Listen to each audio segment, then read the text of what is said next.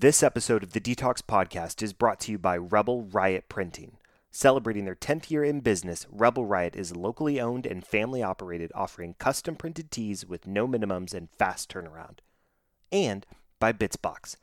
Bitsbox teaches kids to code, real JavaScript, real devices, and really fun. Hands down, the most fun way for curious kids ages 6 to 14 to learn coding. Use promo code DETOX for $20 off any subscription order of $50 or more. That's DTALKS Detox for $20 off any order of $50 or more with Bitsbox.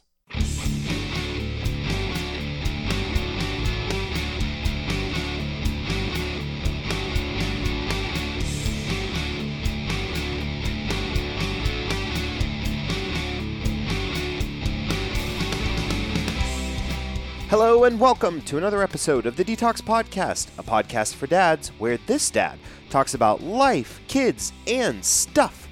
I'm your host, Joe Shaw, and on today's episode, I have Mr. Brian Salmon. He is also known as Brian the Birth Guy. He created the Rocking Dads childbirth class for birth partners and the Facilitating Fearless Birth class for couples. He also wrote the Birth Guy's Go To Guide for New Dads How to Support Your Partner Through Birth, Breastfeeding, and Beyond. Brian is a delightful individual. I ran into him at the Dad 2.0 Summit uh, this past February in San Antonio, and it was a fantastic conversation uh, that we had on the episode, and I can't wait for all of you guys to hear it. So stick around. We'll be right back after this.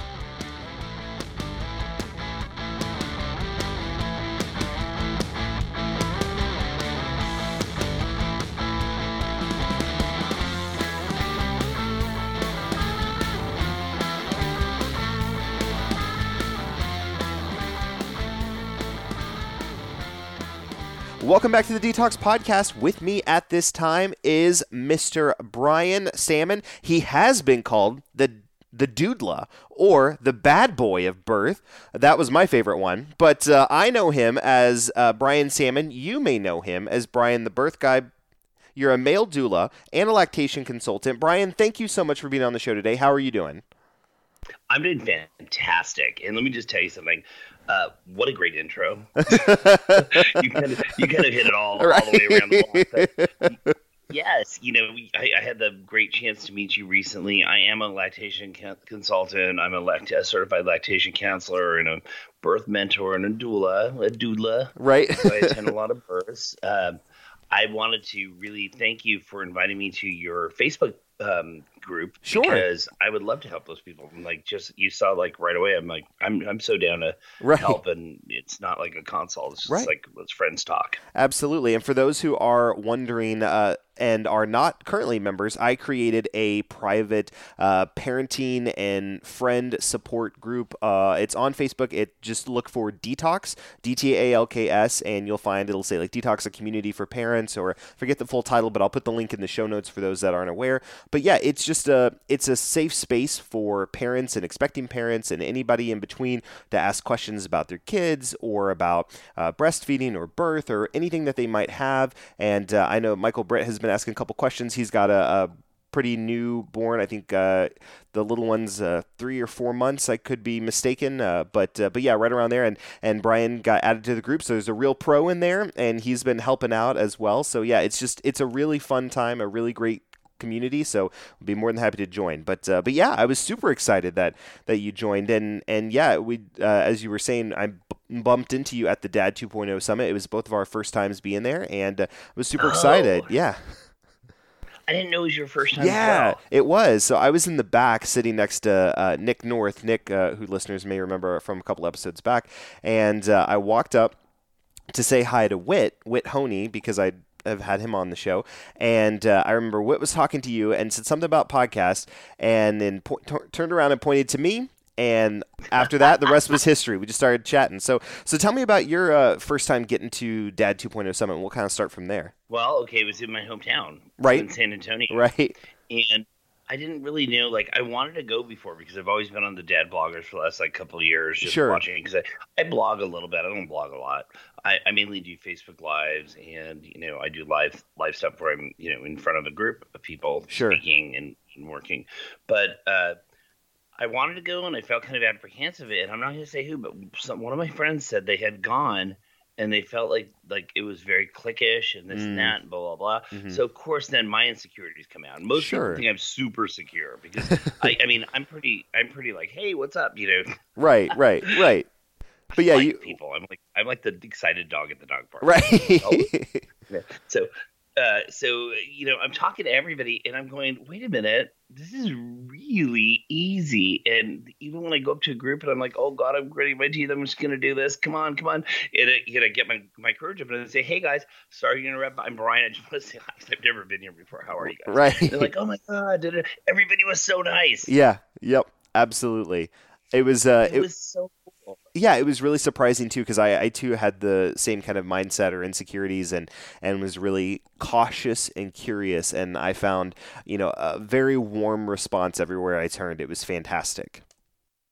Okay, can I just say that when I heard your, there was there were children crying, there was a baby crying in the back of the room during one of the talks. I could like I was doing everything to fight my intuition right. to go over there and help with the baby because I'm so used to doing that. Right, right. And, uh, and then that, you said yeah. it was your baby. Yes, yes, that that is correct. So my son, my uh, my family came and watched me uh, talk at the summit, and uh, my son was crying, and that and he was taken out by my mother-in-law, and and you came up to me and you were like, I just wanted to to to help with the baby, but I didn't, and I was like, oh yeah, that was my son. That that was mine.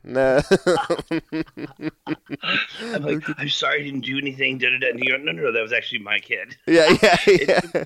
but that's a really important thing to think about as parents, as a dad, as just a parent.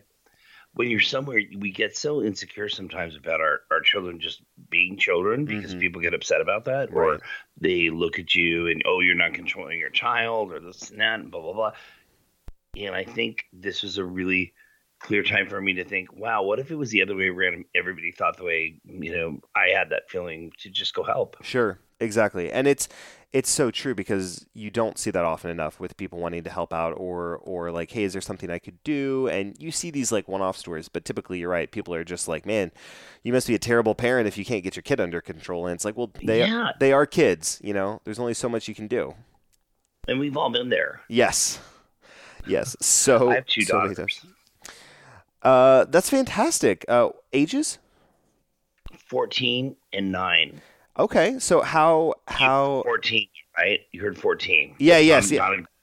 Yeah, I was gonna, I was gonna say, I was like, so how, how are the teenage years treating you? well, this last few months it's kicked in pretty heavy, and like we were talking tonight, because they're at their mom's side and we, we were talking for a minute, and she's like, I don't have time for that but thank you. And like really snarky. And I'm like, oh, right. And I'm just like, okay, dear, love you. I'll talk to you later. Right. oh my so goodness. Teenagers okay. But my nine year old, she's an angel. Oh, she's that's my, fantastic. Like, but she's really funny. Like she will call me when I'm in a breastfeeding class, or call me during, you know, because my classes are in the evening, and she's at her mom's if it's that week. And during the summer, she'll come with me to class. She is so involved. She gets into it. So the other day we were doing a breastfeeding class, mm-hmm. and the pediatrician that teaches with me is actually her pediatrician too, and she's one of my good friends, Sky Isadust. Mm-hmm. And it was really funny because Daisy like FaceTime me, I answer it. She wants to give a tip to the to the class. Right. And so she gives like a good solid tip. When you're breastfeeding your baby, make sure not to touch their head because they're gonna pull back. Right, right. yeah. I'm like, oh my god, she's like a little birth girl. Yeah. Do you find that having uh, you know having worked as uh, a doula lactation consultant doing teaching the classes for as long as you have and with your daughters having so much exposure to it do you feel like it has um, well, obviously it's definitely improved their uh, knowledge and experiences as far as understanding birth in the process. But what have you seen has been their uh, general reaction? Are they more averse to it? Are they more excited about it? Because i know that when we did um, when my son was born and we did uh, we birthed at a, a birthing center uh, our midwife had uh, two daughters and both of them were like you know like like doing pretend checkups and we're like you know this is how we do and this is how we listen for the heartbeat and this is what we do. And, and they were like you know they could have taught a class and they were like i think like six and four or something. So i was just curious how how your daughters have responded to that Well, Daisy, like I said, my nine year old, she's she's such a funny little gal. She's she's really into it. She loves babies. She loves people. Like she likes to work at my office, and you know, if we're doing ultrasound, she'll she'll call people up and go, "Hey, come over here and look at this. Is what your baby is in a fruit. How many weeks are you? And this is what your baby looks like." It's so funny. Like she's such like the little schmoozer, right? And she's she's really listens to all of the facts about birth, so she gets it and she wants to tell people about it. That's and fantastic. Eva, on the other hand, is very scientific, and she's they're both very smart. Both of them go to like this great school that's very special for kids that are smart, and mm-hmm. you know they, they just do, do insane things. Right. And Eva is very smart, but she also tells me I'm adopting. I'm not having a baby.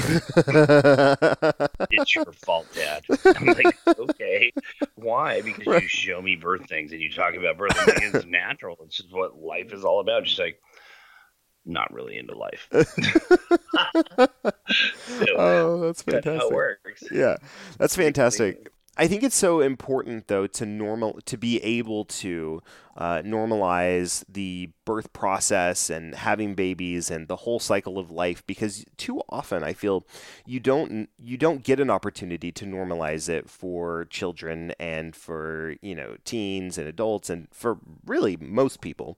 And and it becomes a big kind of scary unknown thing that people have trouble navigating. And and typically with a lot of people myself included this is the first time you're being exposed to it is oh yeah you got a baby on the way and and I think it's fantastic to be able to to kind of start young with an education so people are able to then have more informed uh, realities and decisions, uh, you know, when they actually approach the process. So I think that's that's fantastic, and and I'm ready for you know Daisy to become her own doula and and midwife or doctor or whatever she chooses to be. that's fantastic. She's gonna be something great. So is Eva. Eva Eva's a she's an amazing girl. I can't you know I have to say the teen years are a little scary right now, but she's pretty amazing. She right. sings opera, that sort of thing. Oh wow, that's fantastic. When people actually hear her sing, they're like, when I play something, like they go, oh yeah, I should sing an opera. And then I'm like, well, let me play something. They're like, oh my gosh, I have, I have chills. Right, right. she's intense. She can't sing pop though very well, but she's working on that. but op- opera is impressive. Strong. Yeah, that is um, super impressive. I'm always I've always been impressed with the ability to to sing opera. I, it's it, that is a whole other level of skill. Definitely. Yes, for sure. So okay, you may have some questions for me because have you ever met a male doula that actually works? I do about eight to fifteen births a month. I have never met, and I actually had a conversation with our midwife when. So this is a this is a fun fact. So when we were uh, expecting my son and we were going to regular appointments, and and I asked my our midwife, I said, "So are there like male midwives or male doulas or?" Anybody? Just because i'm genuinely curious. And she was like uh, there's not many. Like i think there was like i think as far as like uh, male doulas it was i mean you know the stat better than than what i recall. But for like male midwife i think there was like one in canada i think at the time. Canada but but australia has a lot of male midwives. Canada is oh, really opening up more okay. and more so what? So yeah. So talk me through. Let, let let's kind of start too, there. By the way. Okay. Let's start. Uh, let's start there with. So wh- how did you talk me through your your origin story, if you will, your genesis in in deciding this is the path I want to take for a career. This is what I'm passionate about, and also your kind of uh, trials and tribulations in getting to the point that you're at today. That's a lot to wow. unpack, but but let's let's let, go, whoa. Right. Okay, let's yeah, let's take it in steps. Yeah. Let's do it. Okay, so let me tell you first and foremost. Um, I think that America has a different type of culture. Sure. And okay, so I'm going to just throw some names out here who are people I love dearly. Robbie Davis Floyd is a cultural anthropologist. She is a birth expert. She deemed the three ways in anthropology that humans have birth, you know, which is technocratic, humanistic, and holistic, right? Okay. So Robbie's my mentor and my dear friend. Now she's more like my mom, and I love her so dearly. and uh, I've learned a lot from her, but I've learned a lot about rituals from her. Okay. And here in the United States, our rituals are way different than they are in other cultures. We have rituals of tailgating, of doing a gender reveal, right, right, right, right, yeah, the, the baby shower. instead of looking at the, the the health of mom and dad and their their mental health and wellness mm. and the rituals around that and the rituals around you know forming your family and stuff like that, right. we don't do a lot of that here. So I think that we're behind a little bit in that. That also tends to edge on where I'm at, where okay, I'm a male. I want to be in this female dominated world. And right. I'm definitely, I definitely have felt some gender discrimination, of course. Sure. And, uh, you know, it's, it's inevitable because there are people who are really passionate about this as a woman's space.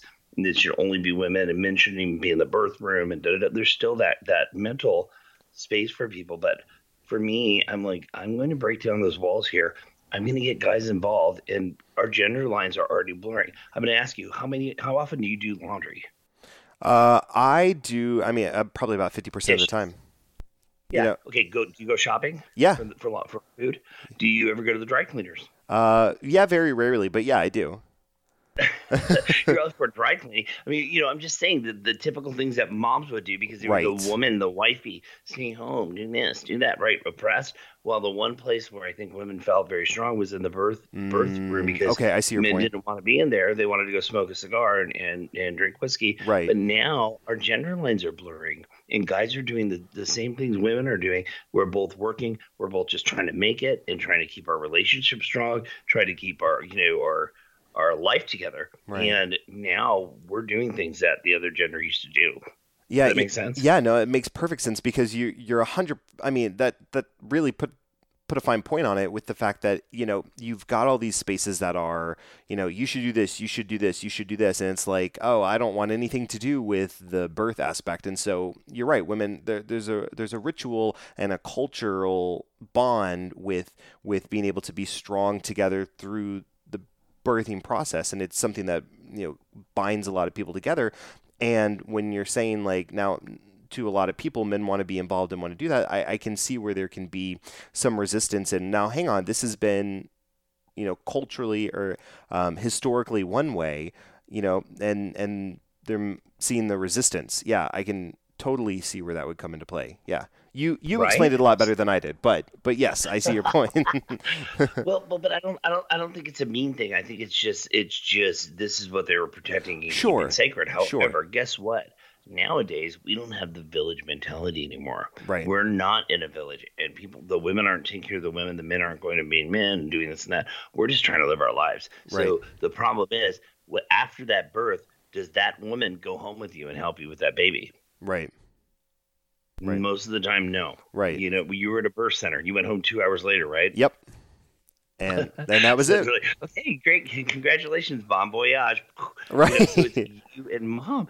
Eh, you, you or partner and mom. You know, either way it works. The person who's supporting mom, it doesn't matter what the gender is or what's going on, as long as they're doing it in a way that's healthy and and you know conducive to a good a good birth, to a good homecoming, and to to you know opposing things that can really hurt in postpartum depression. So I want to step back and talk about dad's role or partner's role. Sure.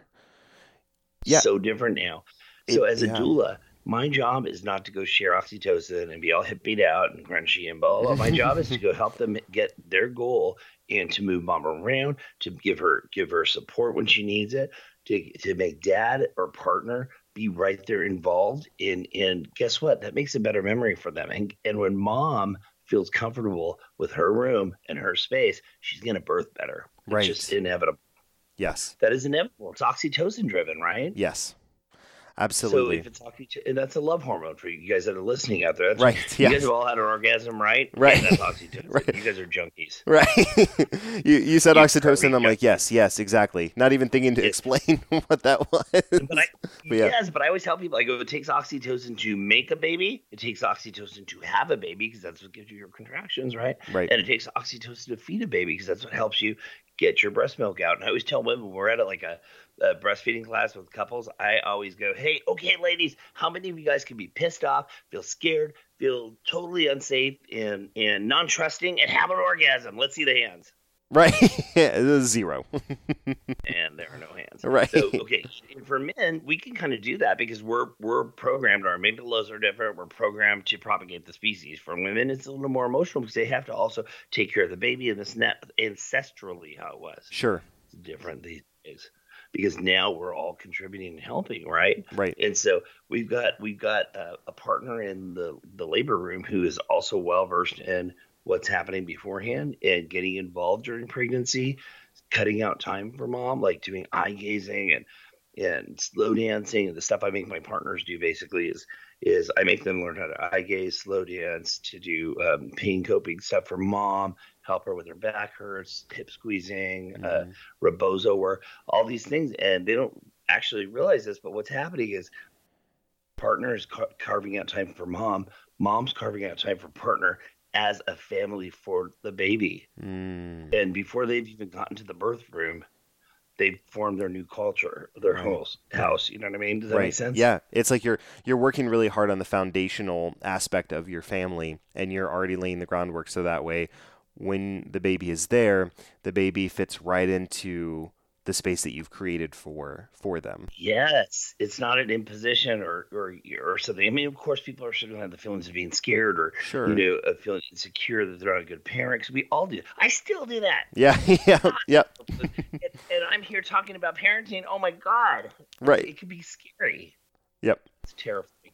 It is. Terrifying. It is terrifying. But you're right. It, I feel. I feel that not all the time do people take the opportunity to, as you said, holistically prepare from a foundational point, starting in the physical home. Yes, of course, there's you know creating the getting the nursery in order, all that's physical stuff, but then also on an emotional level, carving out time and space for the baby to arrive. You're right, and it and it and and that you know there's a lot of different things that can cause depression in both you know mom or dad or whoever, but but taking those steps ahead of time can really help kind of put you on the right path makes a big difference and yep. so like like we were saying so my whole thing was okay when I was first having Eva's 15 years ago, and there was nothing on the shelves for dads besides stuff that was very comical, right? Usually at, at mom's expense, right? And that's still the case. I feel with a lot of the books that are out there. I agree. I'm just going to be honest and straightforward with a lot of the books for dads. It's you know anecdotal and you know this is what I went through, blah blah blah, da da da. Instead of being like, okay, this is kind of what we got to kind of make it, and this is how we have to change our language. This is how we have to change you know, instead of going, oh, she's just being sensitive because of all those hormones and blah blah right. blah. You know, you know, why don't we modify our behavior to start moving along to get our intimacy to that level? That is the intimacy of having a baby and starting a family. And when you have that type of intimacy, it's not a low hanging fruit. Right. You have to work for it. You got to grab hard, and someone's got to hold the ladder. The other one's shaking up there, or, or something like that. You know, right? It's it's not easy to attain, but when you work towards it, it works because our society today is so about ease. And you know we can get divorced and we can do this and we can do that and blah blah blah. And it's like there's the commitment aspect we don't learn to do that in the beginning. And that's why i feel that it's important for people to start doing that in the beginning. I have a failed marriage. I my my ex and i are divorced. We we co-parent. Mm-hmm. and that's not the way i really wanted it to be. That's not what i imagined it. So it, that's the reality of it. So i'm kind of more of a crusader to go, you guys keep your shit together and try and stay together, right. you know? Right. Absolutely. And now that I fail. Right. Right. A hundred percent. And that's, it's, it's so key to keep in mind in, you know, today's aspect that you've got to really double down on the foundational aspects to try and really set yourself off on the right foot. And I know you had talked about as far as the books, there's a lot of stuff out there on the comical side, but you wrote a really fantastic book, The Birth Guy's Go To Guide for New Dads How to Support Your Partner Through Birth, Breastfeeding, and Beyond. And I want you to kind of walk me through a bit on I mean, we kind of talked a little bit about the need for the book, right? Like you saw that there wasn't really a good go-to guide of what to expect, how to prep, all these different like to-do lists that's informative, funny, but you know, really resonates. And so we talked through the need of that. But how did you come to decide I'm going to write this, this is how I'm going to craft it, and and this is how I'm going to kind of put it out in the universe? Boom. Okay, so what happened was, like I said, 15 years ago, there was nothing there. It's like how to push a stroller, how to sing to a baby, how to joke around with your, your partner and at her expense, right? And right. Blah, blah. And right. Like, you know, how to put a diaper on. I'm like, if you can't put a diaper on a baby, jeez, how right. someone pregnant? Because you put them on backwards, turns out they work the same, right? Right. so I've been in the dark. I've done that. Right. right. So, um, you know, when when you look back at it, I decided, okay, 15 years ago when I moved to San Antonio from Los Angeles, Uh, my background's in biochem and pathophysiology and in radiology. I worked in um, clinical education and clin science, you know, in MRI and all this stuff, right? And so right. I know the human body. I've been in patient care since I was 17. Okay. That's when I started my first internship. And so when I decided to, that I was going to go all baby, I opened a prenatal imaging center here in San Antonio right upon moving here and hooked up with Babies R Us and started teaching dads. Okay. And they were trying to help me have me teach a protocol. I'm not going to say it because it's still out there, but the protocol was okay. But it was like swaddle the baby, do this, do that. I'm like, we are missing the point here. There's so much more right. than just swaddling a baby or knowing how to, you know, change a diaper or do these things it's got to start with understanding the process of birth. Sure. It's got to understand. You, you got to understand what your partner's going through. You have to understand how you can best support her and why her mental zone is where it's at in that time. Mm-hmm. And understanding that if you have a cesarean delivery, I call it a vaginal bypass surgery, or if you have vaginal, or if you have an epidural, you know, all these different paradigms, you have to understand that it takes different strengths to handle each one of those paradigms. Right and I talk about that. I mean, I know you've read some of my book. I hope you liked it. Yes, Sounds like you it did. was fantastic. And, thank you. You know, it was, it was a work in progress. But so I wrote a, a, course called Rocking Dads, and I think you checked out the Rocking Dads yes. online a little bit. Yes, I did. And so I want to. I yeah. also want to. Yeah, says we're going on that path I want to talk about. So how do uh, so which came first? Was it the course or the book that came first, and how do they work okay, hand in hand? This is it. Exactly. So I wrote I wrote the course Rocking Dads and I started teaching it. I was invited to teach it at Methodist Hospital in here in town and I've stayed here and they provide me a room. They provide me the clients. I teach. The doctors all love it. They love the way the guys come out because the guys come out changed. Mm-hmm. And this is not me just going, "Oh, I'm so special," whatever. No, right. it's because it's not because it, it's not because of me. It's because of what I'm giving them as tools and to understand the process for them to take charge of the birth plan, for them to understand communication, for them to understand what it takes to to communicate to someone who's not listening to you because they have a primal instinct to fight with you. Right. Moms do. They, they're programmed to fight with you primally. Right. Because they want to make sure ancestrally, you know, we were we were prey. They want to make sure that someone's going to take care of them, feed them, and let them take care of the baby while they're healing and getting that baby up to par. Right. Right. And so it was survival. Now we're, we're not sure what we're doing, but we have this instinct to fight. Right. Uh, so, so, they're not really a predator.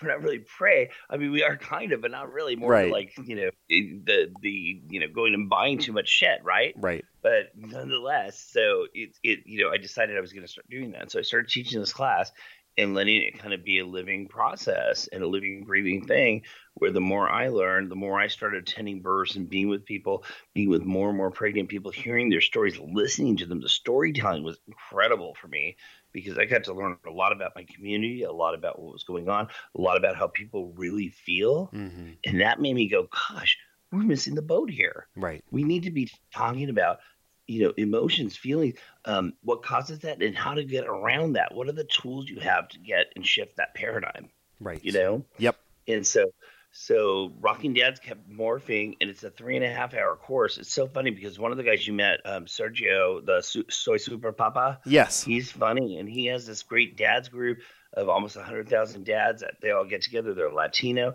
And he, he came to, he took Rocking Dads online before I met him. And that's what started him doing his thing. Oh, that's awesome. Then he, then yeah, right. and then he called me a couple months ago. We just started talking. I go, dude, come to 2.0, stay at my house. So yeah. he stayed here so oh, we could know awesome. each other more and it was fantastic. And so he um, he actually was uh, was just, was just saying, you know, you know, Brian, can I come to your class at some point? I go, dude, I have one the weekend of 2.0, so just come. And he came, and he was so fun because he interacted and he saw it. he saw these guys. He goes, man. What a transition! And he goes, "It's there's something just magical about the information. It, it really, mm-hmm. I, I know it sounds silly, but it really makes guys confident. Sure, and they leave wanting to talk to their partner and tell their partner. The partner goes, "Who is this guy? I love him. oh my god, this is my new boyfriend." Right. you know, like, he's he's into it, and, right. and this is what because what women want to see, they want to see. You know, um, Chris Pegula, you mentioned him, diaper dude. He oh, yeah. wrote "Due yep. to Dad."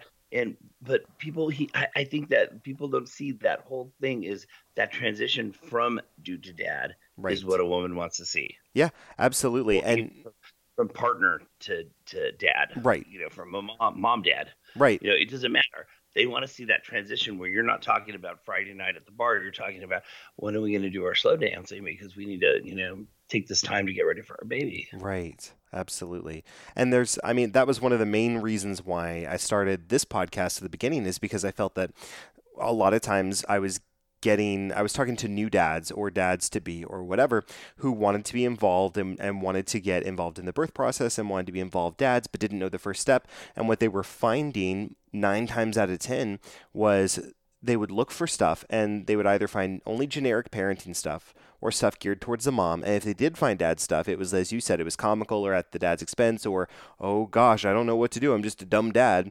And so they would either you know, step back and go, I guess this is a sign that I need to be secondary and not be fully involved. Or they would push past it and go, well, I'm going to be involved, but I, I, I'm going to try and do the best I can, but it might not be you know the best that I can be and I wish that there was something better. And so I was like, well, let's start a place where we can just kind of consolidate all of these great advice and stories and journeys and resources and you know, I love love that I was connected to you because I've had a lot of people say is there a course that my husband can take? And I was like, I, I feel like there's something out there. Well, here it is. It's the Rocking Dads birth course. There it is. Boom. Ah, well, thank you. Like, yeah. you know, I mean, I think people have to experience it or watch it to get it, and then right. watch it, you know, with the with the right intention. You know? Right. I, you know, I, of course, I've sent it out to so many people that I'm like, I really want you to take a look at this, and no one even opens it or joins. You know, right. they're getting they're like, oh yeah, no, I'm gonna pass. I'm like, you don't look, right, you know? right, exactly. And it's not like I'm, I'm trying. All I'm trying to do is get the word out. You know, I mean, I, the the course is cheap. It's like 45 bucks for 31 mentor led, right, you know, pieces, and you can watch it how you want to watch it or whatever, and and so that drove me to make the book. So I'm like, you know what? Screw this. I'm making a book, and I'm going to make it on steroids. Right. So what I did was I brought Kirsten Bruner on with me, and yes. she is a therapist. She's fantastic. She's one of my dear friends. We've been working together for the last probably few years, five years, six years. We've been sending each other clients and bouncing things off each other because what I didn't know, she taught me. What she didn't know, I taught her. And so it was. It's been a very symbiotic relationship so when I went to start writing the book, I wrote the book and I go, this book is not ready yet at all. You know, it will not right. be what it could be without you, Kirsten. So come on, join me. And she's like, oh, all right, fine. and she did. It, it, and I think it made such a fantastic dynamic because I think my voice is heard strong and her voice is heard so strong. And the two of them together mix very nicely. That's fantastic. I know that there's there's so many great anecdotes. I was just you know uh, going back to a couple of points that I had bookmarked in the book, and and one of the things that really stuck out to me, and this is just like I'm serious. I mean, I'm gonna put a link to it in the show notes for those that are curious and want to pick this book up. But Aww. there's just there's not only great tips about the the pregnancy process, the birth process, and all this different stuff, but what I what really helped like really resonate with me is towards the end of the book You've got creating your postpartum plan, and you even talk about like meal delivery as far as you yeah. know, like you know, like you need to be taken care of too. And I, I tell you, that was something that with our with our first, we didn't even think about like how are we going to eat you know? And it was just i mean it, some people took care of us and other times we just kind of you know m- you know made it work. But it was it would have been so nice if someone said look you're not going to know what to do. You're not going to know how to feed yourself. You're not going to have time to deal with that. So here is a practical way that you can set that up ahead of time so you're already taken care of. So that way when you're like i don't know what to eat for dinner ding dong someone's already here with it. So you're good to go. And it's so crucial because it's you need you need and i feel like everybody needs this for just about every situation in life where you need something to tell you this is how it could be. This is how it's going to be. And these are things to take care of on your to-do list that you haven't even thought of. Here's how to deal with the issue. Here's how to deal with the before and the after. And here's all the little intricacies in between. And Love it. it's just it's fantastic. But yeah i i I love it. I feel like you guys kind of covered literally every single possible angle in this book with regards to pregnancy, birth outcomes, and just prepping after the baby is at home. We tried to, you know, and I'm trying to convince Kirsten. I said, next we're writing the fourth trimester. Oh, yes, yes, because that's so needed. That is where I find that's where I find most of the problems because you know, as a, as a lactation consultant out there going out and helping people, I do house calls, right? And I see the darkest shit. You know? Yeah, I mean, it's yeah. really it can be really bad when people don't understand what to do, when people have the wrong people involved and too many people involved, and their mom's sequestering herself to the bedroom Right. to breastfeed or to try and breastfeed, and she's so depressed she can't breastfeed because, like I said, remember if you're sad, you have all these stress hormones going, Right. so oxytocin can't work, and it takes oxytocin to feed a baby too. Right. Mom has to feel happy. Right. So I have to uh, tell you something. I when I was at Dad 2.0, hmm I met with um, the uh, Voice of America. I don't know if you met with Kelly. Did you meet with her? Uh, I don't believe so. No. And if Kelly, you're listening, and I did, I apologize for not remembering. she is a journalist for for Voice of America. I just did an interview with them yesterday for an international interview over the phone that they're they're um, putting all over the place, right? Mhm. And she's doing another follow up uh, written interview with me, an article be, about some of the stuff I'm doing because it, it resonated with her. Sure. No. So so Kelly did the phone interview with you, and she you said she's about to do a print interview with you as well. as well. Yes, but what happened was she asked me, "Can you write an article tonight?" And I'm like, "Hmm, okay." And I'm like, "On what?" She goes, "I want you to write a letter to Prince Harry." And I go, "Hmm, well, I've already thought about that, so why not?" Sure. And so I did. I wrote an article for Prince Harry that uh, you know I'm, I'm pushing around right now to see if someone's gonna gonna publish it. If not, I'm gonna just post it up. Oh, that's So It talks fantastic. about postpartum depression in men. Yes. Yes.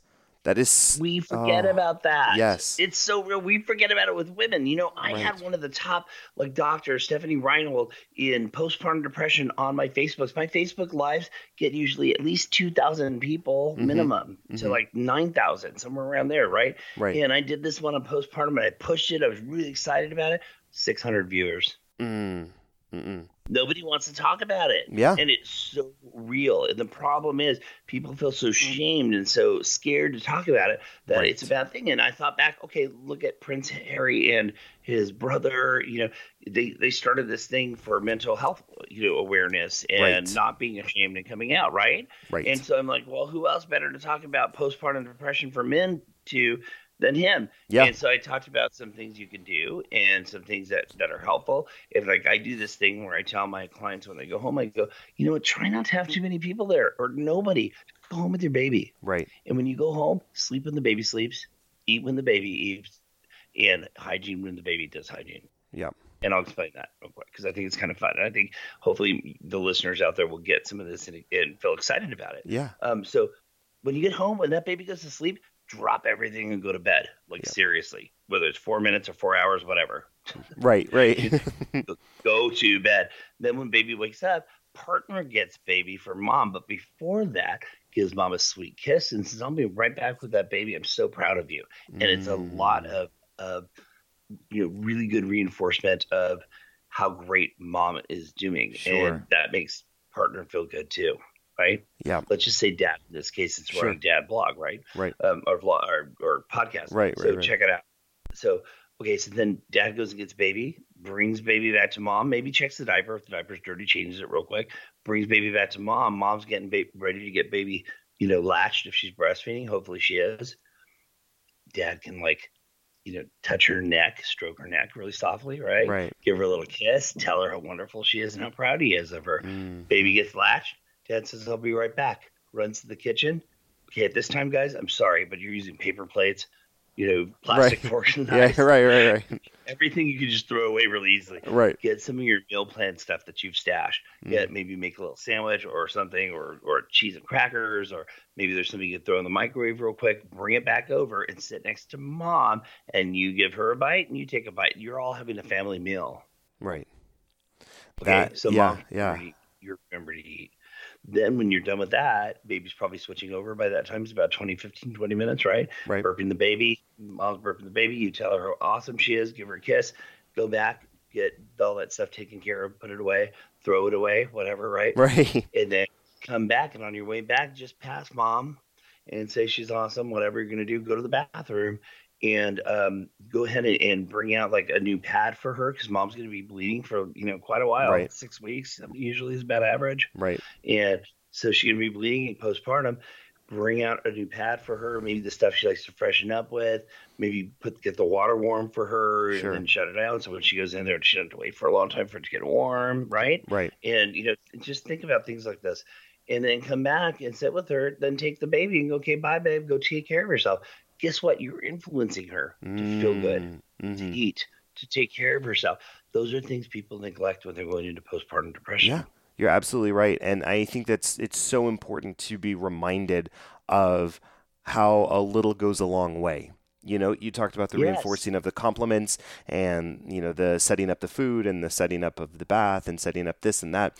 And it's it's so easy to be consumed all consumed with the immediate moment that you don't think about right, that you don't think about paying the compliments and whatever. And for those that are listening who may not be aware, let's just kind of, if you can give us a, a very simplistic, what is the fourth trimester for those that are unsure of what that term means? The fourth trimester Right. hell. Yeah, right. the, fourth, the fourth trimester is the unknown because for for first time parents especially because it's when you first go home with your baby you've already you know you're you leave the hospital you go home and you're like how the hell do we keep this thing alive Right. and you know you guys are all in the fourth trimester all of you guys are developing together because you got to get your baby's schedule on Right. figure out what your baby's like is your baby cranky is your baby not cranky why is your baby cranky you know it, Right. you know you, you just all these different things. How are you guys going to sleep? How are you guys going to do your routine? And you got to talk about routine before you even get there. But we're so busy looking at strollers and car seats Right. that we forget to talk Right. about the important thing. You know, what's this outfit I got to get for the baby? You know what I mean? Like, Who cares?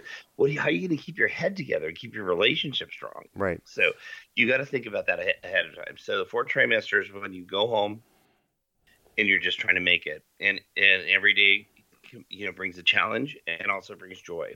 Right.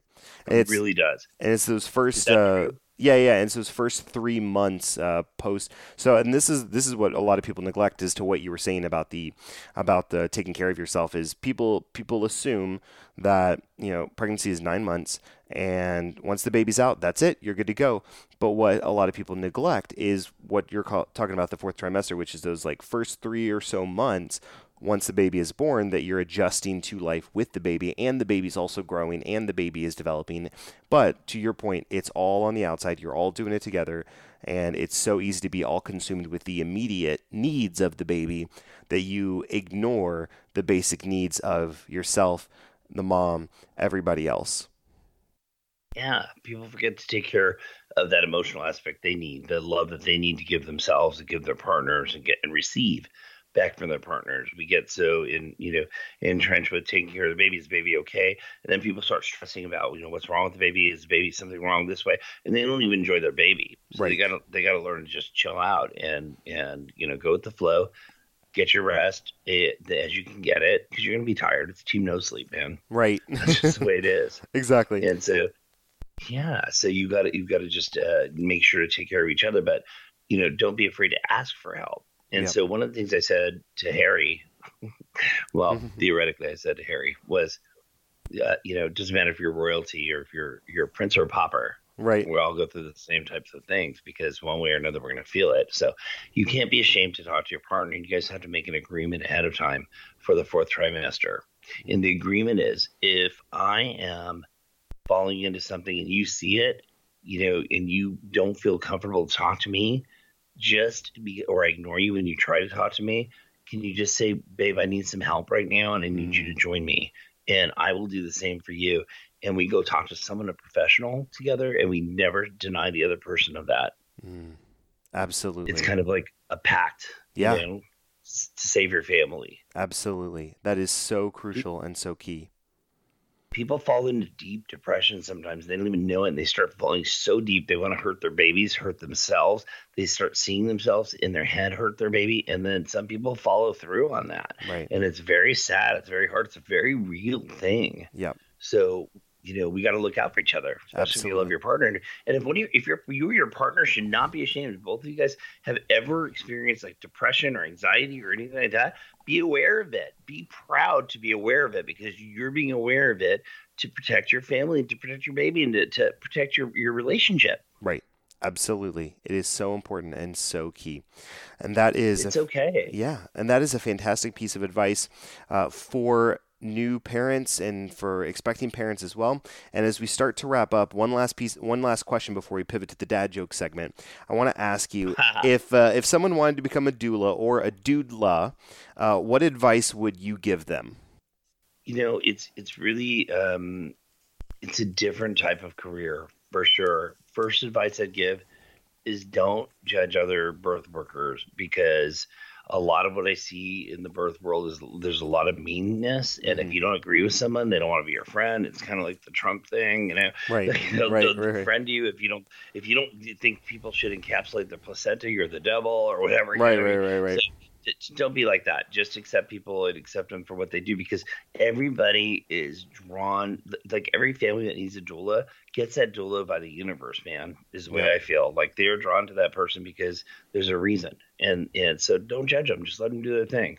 Right. You know, if if they're hurting someone or giving medical advice that's bad that they shouldn't be giving anyway because you're not supposed to be giving medical advice, well, that's another you know whole other thing. But sure do you really need to spend your time on that? So don't do that. First of all. Second of all, you know, really understand that it takes a lot to be a doula. It's it's it's mentally a little bit tough sometimes. You have to keep your, yourself together when things look a little crazy and, and maybe you you lose a baby or something, you know, right. and, and you've got to keep yourself together for that family. It's emotionally taxing. So you have to have a, a sounding board. It's very important to have somebody to be able to talk to to decompress. Um, the other thing is it's it's physically taxing because you're working, you know, sometimes, you know, a six to 14 hour stretch and you're hip squeezing and you're the one that's supposed to be supporting that family and you have to pull a lot of energy out to do that. Right. And sometimes it's back to back. I do a lot of births. So sometimes I'm like going from one hospital to the next and I have to be mentally and physically ready for that. So sure. that's another thing. Just know what you're getting into because your life, you are on call all the time unless you have a call group. Right. Absolutely. You know, and, and so there's just different situations. But I would definitely look for good mentors, look for positive people. Like the best thing I would say, if you want to be a doula, learn some childbirth education first. Start teaching childbirth education, then start attending some births. Like maybe mm-hmm. do a DONA training mm-hmm. or one of the good trainings, you know, out there. Right. You know, they're, they're very basic and simple, but they give you the information you need to do the job you need. You're supporting a, a family. And so go out there and do some births. And, you know, when you get out there and start kind of figuring it out, getting your feet wet, you're teaching classes so you can figure out the people that you actually, you know, bond with and who, who find you to be that person to lead them. Right. And that's how you get your clients. I like it. So that's an, that's, that's another great way to do it. I find, you know, you know, people come out and they go, "Oh my God, this person is speaking my language." That's right. what that's kind of the way that I want things to go. I think I trust this person, whether it's a male or a female, doesn't matter. Right. Absolutely. It's connection you have. Absolutely. Man, this has been fantastic. I feel like I just took a class from Brian, the birth guy. Oh, this has been fantastic. And uh, as I've said before, listeners, if you want to take the class or you want to buy the book or and also, if you want more information about Brian, I will put it in the show notes. If you're listening right now, go to the show, the episode description, scroll down, all the links are there, click it, It'll take you right where you want to go, and I promise you will not regret it. So, this has been fantastic. Thank you, Brian. And now we are going to pivot to my favorite part of the episode, the dad joke of the week. So, uh, this is a segment where I have crafted some dad jokes or pulled them from somewhere. I uh, throw them at the guests in an attempt to get them to laugh. Uh, the audience groans while I do this, but I can't hear them. I can only hear the guests, so it works out perfect for me. Uh, but before I do that, I always like to put our guest on the spot. Brian, do you have any dad jokes you would like to offer up today? Oh gosh. oh. That's always not, everybody's not really response. but but I heard a joke the other day that was really funny. It okay. like this. Sure. Uh, but, uh, what what wait the the gossipy okay so what did the gossipy chili what what is what do gossipy chilies do i don't know what they get jalapeno business. that's good. That's good. Oh, that's definitely a dad joke. Kid told me that. Oh, that's fantastic. I love it. All right, so I pulled some uh, birth themed jokes for you. I think you'll yes. appreciate these, Brian. All right, so I've, I've got three of them. So, first one is uh, Brian, what do you call a group of babies? An infantry. An infant. That's great. Tree. I like that one. Infantry. Yep. Okay. Uh, second one. How do you get an astronaut's baby to sleep? oh gosh, I don't know. You rock it. You rock it. Yep. yeah, yeah, yeah. uh, How did I not get that? All right, all right. Lord. all right, here we go. Last one. we'll end on this. Brian, there was a dad who tried to keep his wife happy through labor by telling jokes, but she didn't laugh once. You want to know why? It was his. It was the delivery. the delivery was the reason she didn't laugh. Yep. I love it. he ruined his delivery. Nice. Very good. Right. All right. Well, uh, Brian, if listeners want to follow you or see what you are up to, what is the best way for them to do that?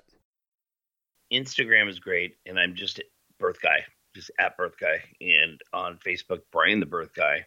And you know, I generally answer any questions people ask. If people call me, I'll talk to them. I have no problem with that. I, I feel like this is something I was supposed to do, and Sure. it's not a chore for me. It's a it's my life. That's fantastic. All right. Well, Brian, we need a hashtag for this episode. Should we go with hashtag birth guy or hashtag rocking dads? Which would you prefer? Mm, birth guy. All right. Perfect. All right, listeners. Well, I've got a another great episode upcoming next week, so stick around for that. I can't reveal the guest right now, but I promise it'll be a good one. And uh, Brian, thank you so much for coming on. You're welcome back anytime. This And is awesome, Joe, yeah. I, I'm so grateful you had me on, and and I, I feel really honored to to you know have this time with you. I love it. Thank you so much. And listeners, until next time, hashtag birth guy and hashtag be a better dad. If you know of an interesting person or story that needs to be told, please reach out to me at dtalkspodcast at gmail.com. That's D T A L K S podcast at gmail.com. You can also reach out via Facebook, Twitter, or Instagram at DTALKS Podcast or visit dtalkspodcast.com. Also, be sure to leave us a five star rating on iTunes if you like the show. It only takes a few seconds and it really helps us out. Link is in the show notes. Finally, thanks for listening. Please come back next week when we'll have another interesting conversation. And special thanks to my producers Ben Lawant and Galan Aldaco.